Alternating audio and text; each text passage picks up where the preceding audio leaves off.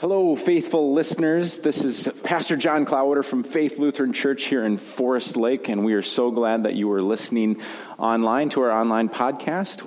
Thanks for being here. Thanks for participating in worship with us as we look forward to the week ahead.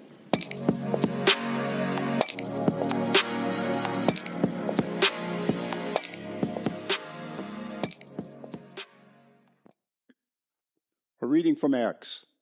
While Apollos was in Corinth, Paul passed through the interior regions and came to Ephesus, where he found some disciples. He said to them, Did you receive the Holy Spirit when you became believers? They replied, No, we have not even heard that there is a Holy Spirit. Then he said, Into what then were you baptized? They answered, Into John's baptism. Paul said, John's baptism baptized by repentance telling the people to believe the one who was coming after him, that is, in Jesus. On hearing this, they were baptized in the name of the Lord Jesus.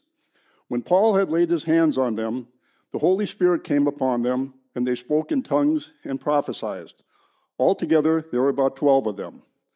The word of the Lord. The gospel reading.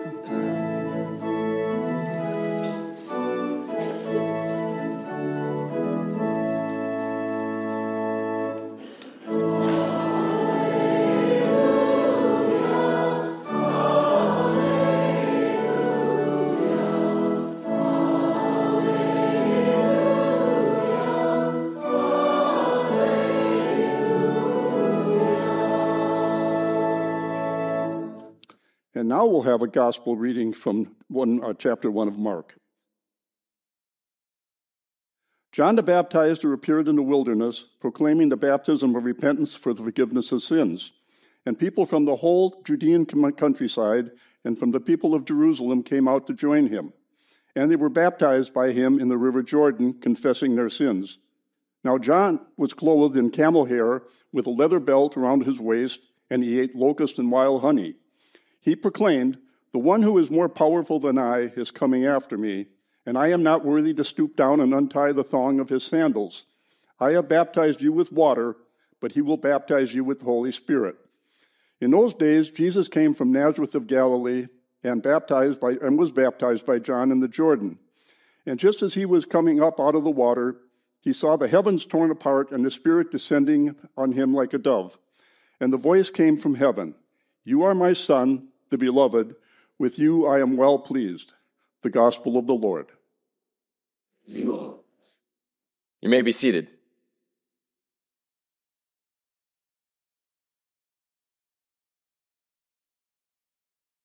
Grace and peace to you, my friends in Christ. Organizational psychologist Adam Grant wrote a book called Think Again. Now, it's not about church or theology or even Jesus. But as I'm reading it, I can't help but apply many of his principles and think about, man, how would this work in the church? How could the church benefit from just thinking and rethinking things? It's not about throwing away tradition. It's not even about coming up with the latest fad and trying to come up with a new marketing scheme. In fact, one of my favorite lines in his book is that he says, the purpose of learning isn't to affirm our beliefs. It's to evolve our beliefs. What would happen if our learning about God evolved our beliefs? Last weekend, I was at drill, and one of the sergeants comes up to me and he asked me a question. He goes, You know, chaplain, are you worried that as they start doing these interviews and people start saying more things about extraterrestrials and UFOs, that that might cause like a crisis of faith for people? I was like, I don't know what he's getting at, but I don't think this is one of those gotcha kind of questions. And so I said, I don't think so. I said, you know, maybe it will for some people. Some people will deny things even if there's concrete proof. But I said, look, I think people are going to be able to see that this could expand our understanding of God's infinite universe and God's world. And it's going to be beyond anything that we can imagine. And why would we limit God? And he looks at me and he says, Yeah, I think so too. All right. I think he was more curious about how I was going to use some methods to answer his question. So, Grant in his book talks about the three different modes that we enter when it comes to our conversations with talking with other people.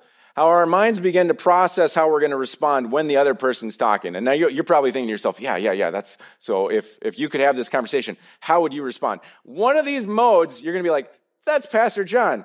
And it's the first one. It's preacher mode. But we all go into preacher mode.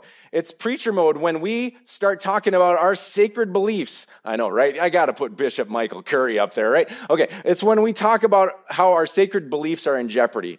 And so we deliver sermons. And now this is like metaphorical sermons. When we're talking to someone and we, we're trying to protect and promote our ideals. We also might go into prosecutor mode when we recognize the flaws in someone else's reasoning. We marshal arguments to prove them wrong and to win our case. Like you've probably had those conversations, or you may be that person, or you've talked to people who are like, you're never going to be able to get a word in because they're only telling you how wrong you are. And people don't need to raise your hands on that, okay? Um, or, or you shift into politician mode. I had to think of somebody who wouldn't like get everybody worked up, so I picked Zelensky. Okay, so when you go into politician mode, uh, we're trying to win over our audience. And so I was like, yeah, Zelensky when he was like talking to Congress, okay? So we campaign and we lobby, lobby for the approval of our constituents. We're trying to be able to persuade and win our case. You know, the, the risk is that we become so wrapped up in preaching that we're right or prosecuting others who are wrong or we're politicking for support that we don't bother to rethink our own views. So what's Adam Grant's alternative to this.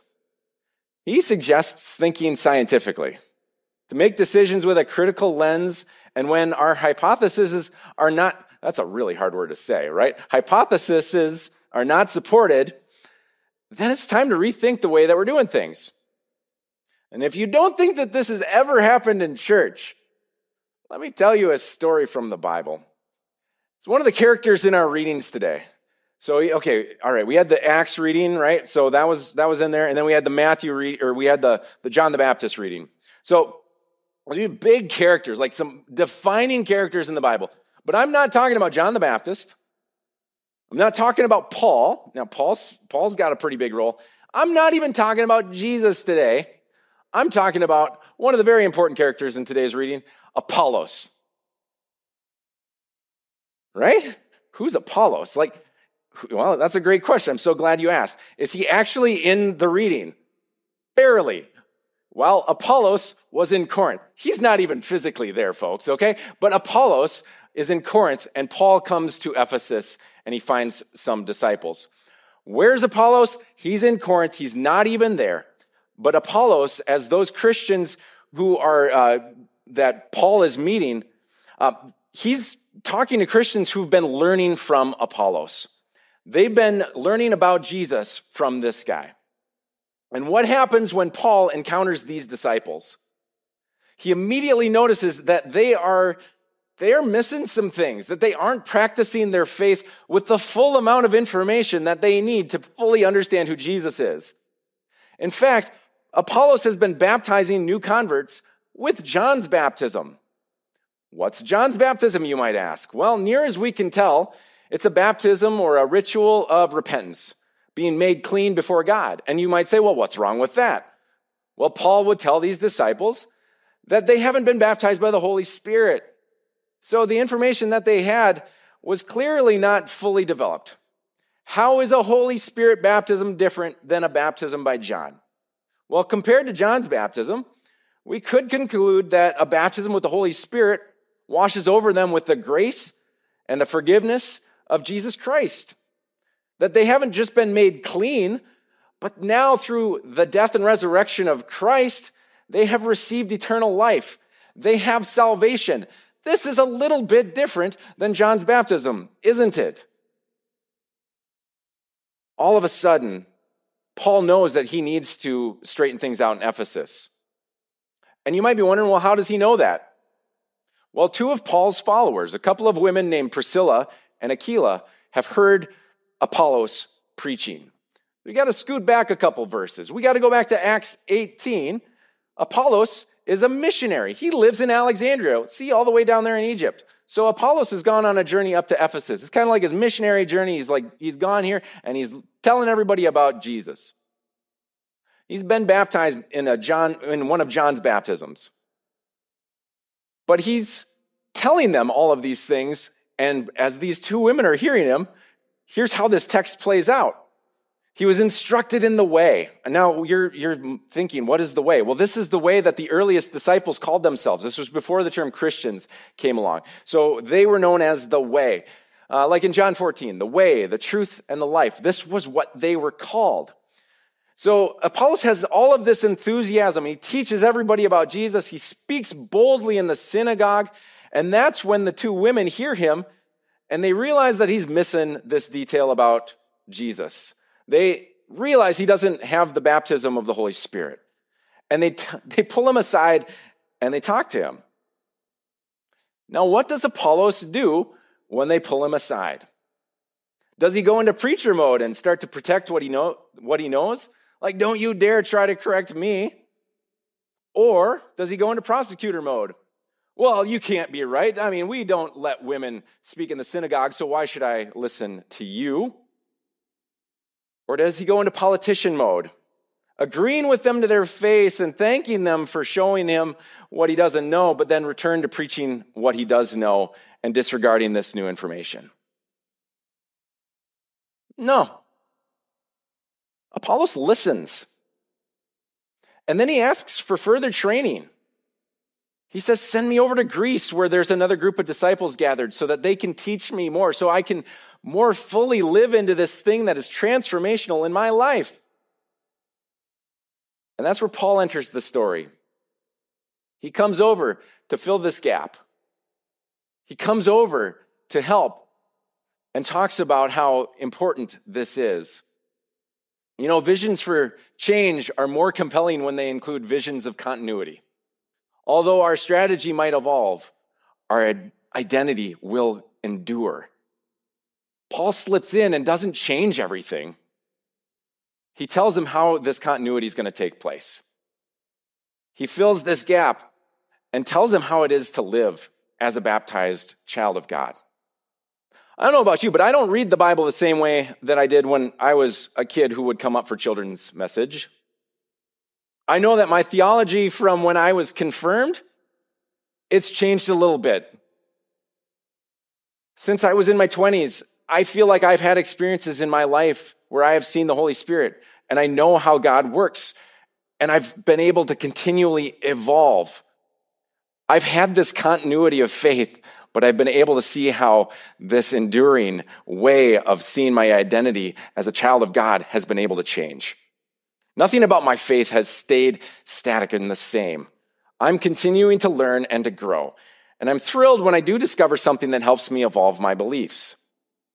I think that learning more about God has only deepened my love and trust in God, not this thing to be afraid of. As we talked about with the kids this morning, and they probably wish that they would have brought umbrellas, but when we are talking about belonging, thinking about how we belong, it's not about being indoctrinated or being told, well, this is the right way. It's about being part of a community that's going to walk alongside us through some of life's weird challenges and queer, uh, quirky outcomes. And so as we live into this, there is continuity. This way evolved into Christianity and their identity as, a, as children of God was founded firmly in the grace and love of Christ. That, friends, was the lasting legacy. For Apollos, the community of believers didn't throw everything away when they learned about the baptism of Jesus. Instead, they grew stronger. They embraced this new teaching. So here we are, we are the church in 2024. And yet we continue to evolve. We continue to support those who seek belonging. Our identity as the church will endure. Why? Because we believe and we trust the Holy Spirit is fully present in our lives and in the life of this church. Could this attitude of rethinking change your life? I sure hope so. It could also help each of us to be able to intentionally listen to one another, to be open to learning new things about each other, especially from people who have different backgrounds or different viewpoints than ourselves.